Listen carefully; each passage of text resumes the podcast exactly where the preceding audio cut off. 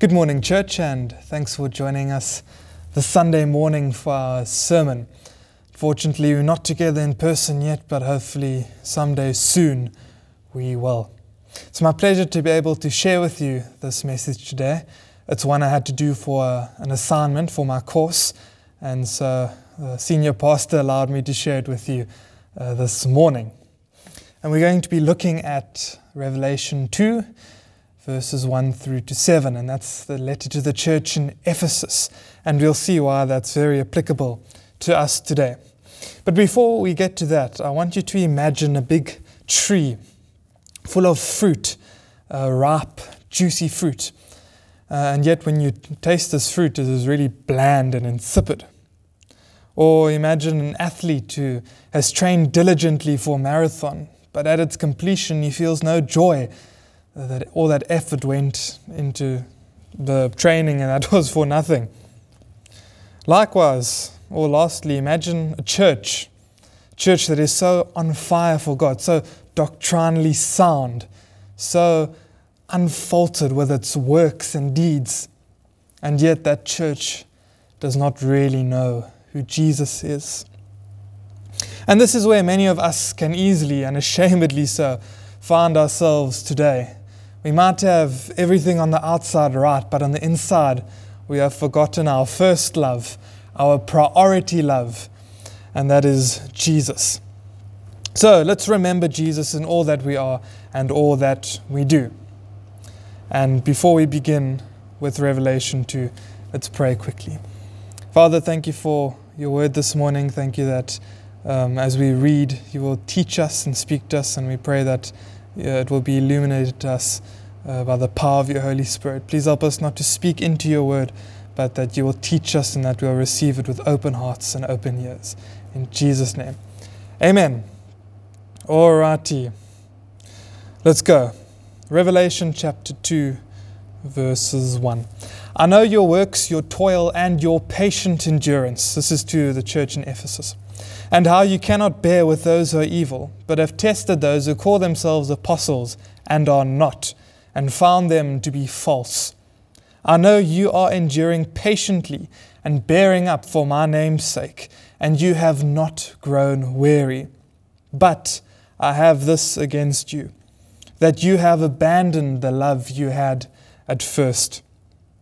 Remember, therefore, from where you have fallen, and repent and do the works you did at first. If not, I will come to you and remove your lampstand from its place, unless you repent. Yet this you have you hate the works of the Nicolaitans, which I also hate. He who has an ear, let him hear what the Spirit says to the churches. To the one who conquers, I will grant eat of the tree of life, which is in the paradise of God. Sorry, I think I, I missed the first bit there. Verse 1 To the angel of the church in Ephesus, write the words of him who holds the seven stars in his right hand, who walks among the seven golden lampstands. I forgot to put that in italics, so I missed that out. That was verse 1. So we know that God is not impressed with our good works. Isaiah 64 says our righteous deeds are like filthy rags uh, to the Lord. However, we know that righteous deeds are also a part of our faith. James 2, verse 26 says, For as the body without the spirit is dead, so faith without works is dead also. So, what is the middle path? It has to be Jesus. And that brings us to our first lesson today, and that is Jesus is the first of our works, our deeds. We know that Jesus is the head of the church, the body of believers. And the Ephesians certainly knew this because Paul writes to them He put all things in subjection under his feet and gave him as head over all things to the church. This is Paul writing to the Ephesians in his letter, Ephesians 1:22. What does this mean exactly? Well, it means that Jesus, like I said, is the first of our works. In other words, he's the aim, the motive, and the cause for everything we do. We see in chapter in verse 2a, I know your works, your toil, and your patient endurance. We know the angel of, or he's writing to the angel of the church in Ephesus, and that Greek word angelos means messenger. So he's writing to the pastor, the overseer of the church by implication. Um, but that doesn't mean it's just to the pastor, it is to the church. And then he talks about having seven stars in his right hand. That represents Jesus' authority. And the seven golden lampstands are the churches, the churches in Asia Minor, which is now Turkey. And uh, that's uh, how, intro- how Jesus is introduced the one who has ultimate authority and the one who is the overseer of the churches. So, he who has ultimate authority and he who is the overseer of these churches, he writes this. These are the words of him who, who has authority and oversees the church. And John says this in an almost Old Testament prophetic declaration Thus says the Lord. It's almost like that. It's this declaration. Jesus says, I know your works. He has not forgotten our works, He has not overlooked our works. He hasn't ignored what the church is doing. He knows their works. He oversees the churches. He has the authority. He sees and he knows their works. Now, obviously, this would be a rather frightening statement if these were questionable works. It would be unfortunate for us if, after you've successfully landed the pea shot of the year on your classmate's forehead, that your teacher turns around and declares he knows your works. That would be quite scary and unfortunate. But you see, this Ephesian church, this church to whom John is writing, they had nothing to worry about. Jesus says, I know your works. He knows their patient endurance, their toil. You see, unlike the pea shooting, these works have received commendation from the teacher, not rebuke. They have received commendation. Such as a well done project, a well written essay, or well spoken oral, the student, the church, has received an applause from the teacher, who is Jesus. That is because it is the teacher's standard for which the student aims. Hence, the Ephesian church has met Christ's expectations regarding their works and have been commended for their efforts. But you see, they have also forgotten that Christ is actually the first of their works. So this church has done everything right. They've done what Christ has required of them. And yet they have forgotten that Jesus is the first of their works. Our faith is only in action if we have works for Jesus. Our faith is not in action if we only have works. Our faith is in action if we have works for Jesus, unto Jesus, in Jesus. Paul understood this when he writes, Whatever you do, work heartily as for the Lord and not for men. Not working for the church, we're not working for the pastor, we're not working for ourselves, not for men. We're working as for the Lord. You are serving the Lord Jesus Christ. That comes from Colossians 3 23 to 24. So it's all about Jesus. He is the first of our works. So while we have works that are for Jesus, we also need faith that is for Jesus. And that brings me to my second point. Jesus is the first of our doctrine or the first of our faith. We look at verse 2 3 how you cannot bear with those who are evil, but have tested those who call themselves apostles and are not, and found them to be false. And if we skip ahead to verse 6, yet this you have, you hate the works of the Nicolaitans, which I also hate. This church had sound doctrine. They knew the truth and they had knowledge of the gospel. Here again, we see Jesus recognizing the church's positives, specifically their proficiency in the truth I'd encourage you, if you want to have a more exegetical explanation of the scripture, that you watch John MacArthur's sermon on this topic. But he talks about this church having discernment. And discernment is we know evil because we know the truth. This church knew how to expose evil only and only because they knew the truth. They had discernment. And that truth is the gospel, with all its teaching and its good, sound, biblical, Jesus centered doctrine. Moreover, they endure patiently in this doctrine. While everything around them might seem difficult to, uh, to act in and to have their doctrine in, they endure. bearing up for his namesake without growing weary. They have endured the gospel, in the gospel, facing persecution, oppression, false teaching, and temptation. Verse 3 I know you are enduring patiently and bearing up for my namesake. You have not grown weary. Jesus knows that this church was patiently enduring in his gospel in the face of all this difficult stuff. Ephesus, like many of the ancient cities, was a pagan city full of evil people and practices. And Jesus knows the condition of this church, and he knows the condition of their theology within the context of all this stuff. How solid and steadfast this church is.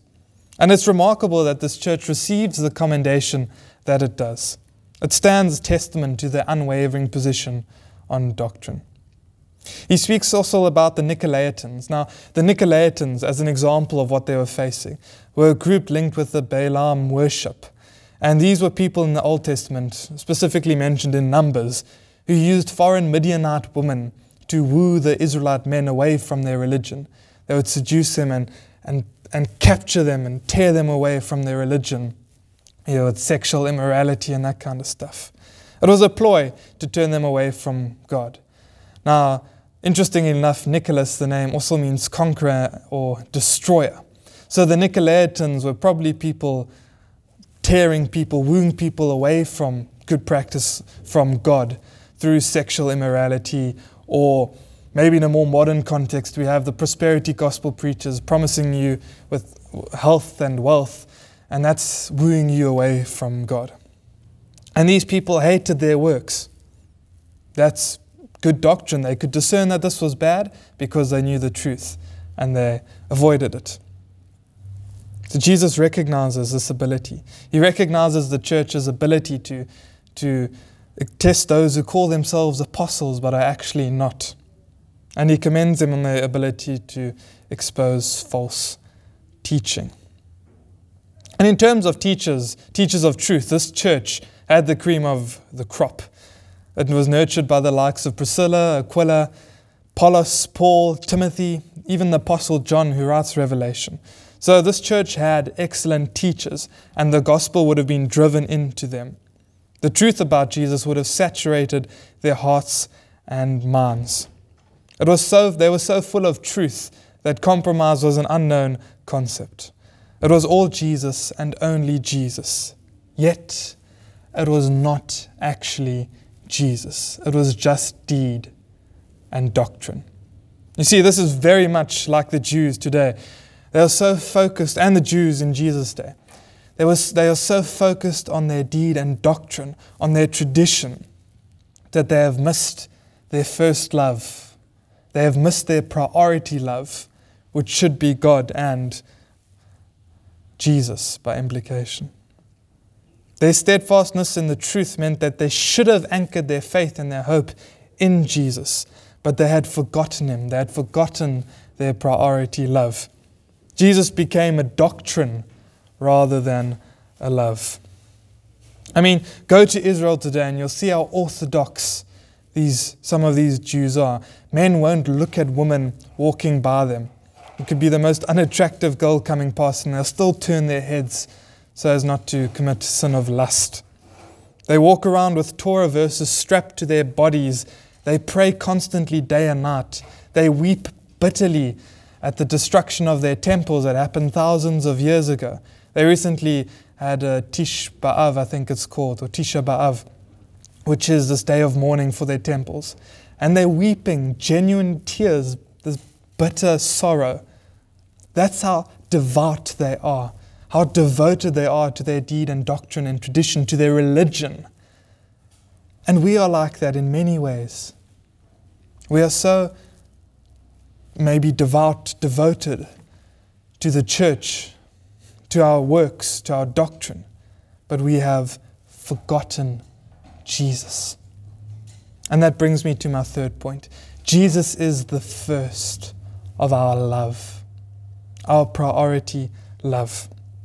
I'm reminded of Paul's description of the meaninglessness of love in deeds and doctrine.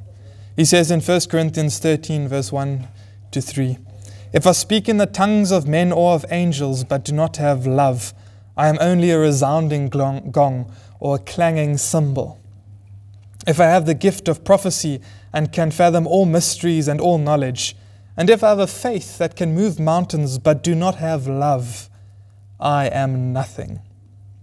If I give all I possess to the poor and give over my body to the hardship that I may boast, but do not have love, I gain nothing.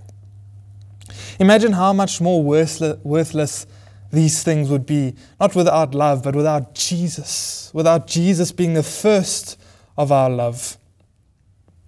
Verse 4 But I have this against you, you have abandoned the love you had at first. Remember, therefore, verse 5, from where you have fallen, repent and do the works you did at first. If not, I will remove your lampstand from its place unless you repent. The Ephesian status as a church is at stake here. They were so far from Jesus at this point, from their first love of Jesus at this point, that they are in danger of losing their discipleship. They are in danger of, of not being called the church anymore. That's how far they have strayed from Jesus. That's why Jesus says, Remember from where you have fallen, repent and turn away from that place. And that place is not a physical or even an emotional place, it's not an emotional state of being. Practically and emotionally, this church is good. We can see their deeds and their doctrine. Rather, it's remember from where you have fallen spiritually. Remember where you were when you met Jesus, your first love. Go back to that place when you first repented and accepted Jesus, how much you loved him. Remember that Jesus is also your first love, so he's the first of your repentance. He should be the first of your repentance. Remember your conversion, the time when your eyes were open to the truth, when you started to hate the things you used to love, and you started to love the things you used to hate. Remember your love for His Word, your fervent prayer, the joy in meeting with one another, the excitement in telling others about Jesus. Remember your Jesus and what He did for you, and how your life changed when you met Him. That's what he's talking about here. A healthy church has truth and love, and many churches either passionately pursue the truth, but it's, it's dry and tasteless, and there's no love. That's what happened here at the Ephesian church. And on the other extreme, we see churches that compromise the truth in the name of love and, and unity and the spiritual experience. Now, and uh, with a bit of irony for you, probably one of the Nicolaitans of our time, wooing people with health and wealth, is Benny Hinn. But he says, if you have the tr- only the truth, you dry up. If you only have the Spirit, you blow up. But if you have Spirit and truth, you will grow up. And I thought that's quite a remarkable thing. If we have the Spirit and the truth, we will grow up. The Apostle John says this beautifully Whoever does not love does not know God, because God is love. 1 John 4, verse 8. So, how can we love others if we do not love Jesus? How can we love them through our works? How can we love them through our doctrine? How can we love Jesus through our works and doctrine if we do not know Jesus, if we do not love Jesus? You see, we cannot know God if we do not love God, and we cannot love God if we do not know God. The two go together. We have to love and know God. We can't choose the one and not the other, they go together. Jesus is the first of love. Therefore, He's the first of our repentance. Therefore, He's the first of our faith, the first of our doctrine. Therefore, He's the first of our deeds. Jesus is the first. He's in the first position of every facet of our lives. He has to be. If He's not the first love, then everything else falls flat. And then, right at the end of Revelation 2 in verse 7, well, not at the end, but in the end of this passage in verse 7, there's this beautiful exhortation. He who has an ear, let him hear what the Spirit says to the churches. This is to everyone now. He who has an ear, let him hear. To the one who conquers, I will grant to eat of the tree of life, which is in the paradise of God. What an amazing promise that we can hold on to. To the one who conquers, he will grant to eat from the tree of life. He will grant heaven. An eternity with his with our Lord will be our reward if we overcome, if we persevere in love. Firstly in love, then in faith and in deeds.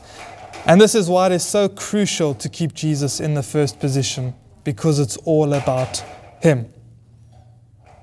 And that's why we should be able to declare if Jesus is our first love, I will exalt you, my God, the King. I will praise your name forever and ever. Every day I will praise you and extol your name forever and ever. Great is the Lord and most worthy of praise. His greatness no one can fathom. Psalm 145, 1 to 3. You see, Jesus is the first. We need to be declaring that in everything we do. So, to round up, Jesus is the first of our works, the first of our doctrine, and the first of our love. Now, that should actually be in the other order. Jesus is the first of, uh, should be the first of our works because he's the first of our doctrine and faith, because he is our first love. Do you get it? Jesus is our priority. We may have faithful deeds and be faultless in our knowledge of the truth. We may have a sterling church with a zeal for the Lord, but without a zeal for love, without a zeal for our priority love, Jesus, we are lost on a path of nothingness and we can forfeit our discipleship because we don't know Jesus anymore. We've strayed so far away from Him. But with Jesus at the forefront of our church and our spiritual lives and our love and our deeds and our knowledge, we'll be so entwined in His grace that we will learn to love Him more and more because He is the first. Number one. So the question remains for us today Have you forgotten your first love? Do you have deeds, doctrine, repentance, maybe even love for one another to an extent, but you have no Jesus?